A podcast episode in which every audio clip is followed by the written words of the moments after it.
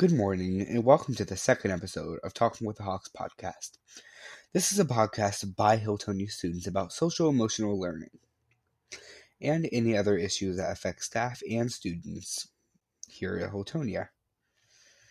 Today, we welcome our very lovely guest, Lauren Biedermeyer. She is from the Columbus Care Coalition. They deal with trauma related issues. Good morning, Ms. Biedermeyer, and welcome Hi, to our podcast. Hi, thank you for having me. Today we have a few questions for you. What is the Columbus Care Coalition and what do you do? So, CARE is a collaborative that addresses trauma and encourages hope and healing for individuals, families, and neighborhoods. So, one major thing CARE does is we canvass after a traumatic event, um, normally a homicide. So, we go door to door in different communities to check in on neighbors and pass out information on trauma and resources. We also reach out to families of victims of gun violence and we check to see how they're doing and offer to link them to counseling, food pantries, housing assistance, whatever they might need.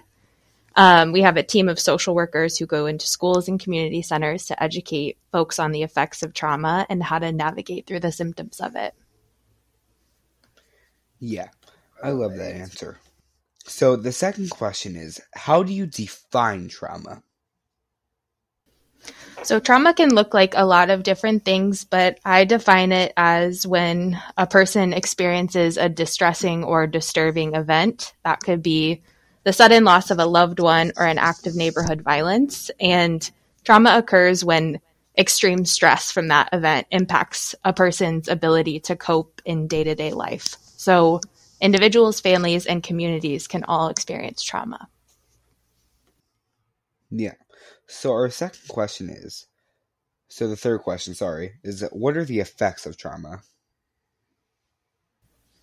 So, symptoms of trauma could look like um, flashbacks. So, seeing the event that happens, um, hypervigilance, you feel maybe constantly on edge or that you're not safe, um, anger, irritability, nightmares, change in sleep or appetite, not being able to focus, feeling disconnected or isolated from the people around you, um, or even physical sensations like headaches or stomach aches.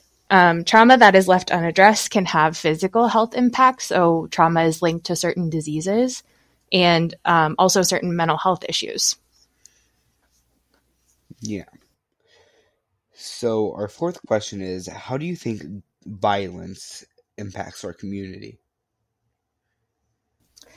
Violence and trauma impact our communities by making people feel unsafe, making folks afraid, and a feeling that the world is unsafe and that harm could come at any time. Causes people to isolate to stay in their homes um, for fear of being a victim of violence. That's actually something we hear a lot when we go out and canvas. Um, people don't feel safe in their communities. Can make people feel like they don't have control over changing things and feel hopeless. Yeah. So, could you talk about the increase in gun violence amongst teens in Columbus, Ohio, and all across the country? So, we've been seeing an increase in violence throughout our country, and this is true for Columbus as well. In 2021, we unfortunately broke a record for homicides that occurred in this city, and a quarter of those were people under 21.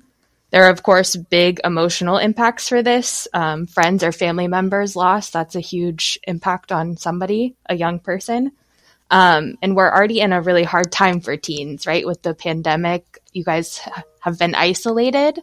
Um, and we're seeing a lot of teens struggle with depression and anxiety because of that already. And it's important to be considering how the impact of um, community violence has on our youth and how we can connect our youth with positive influences and resources they need.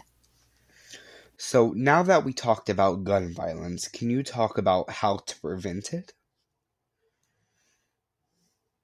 I think there are a lot of things we can do. Um, there are practical measures we can take, like um, gun safety, keeping guns locked away. Um, we pass out lock boxes, our organization does, so that guns can be secured in a home. People often turn to violence when they're isolated or they feel like they're out of options. So, in the big picture, we want to make sure that people have access to the resources they need. So, that could look like safe and affordable housing, access to healthy food, transportation, relationships and connections, um, positive opportunities. Having safe and good relationships is really important, especially for young people. Um, and for our youth, I think just noticing the signs that a friend um, is involved in trouble is important, and having a safe adult to share those concerns with is really, really key. Yeah. So, our parting question is what leads up to violence in general, and how can we prevent it?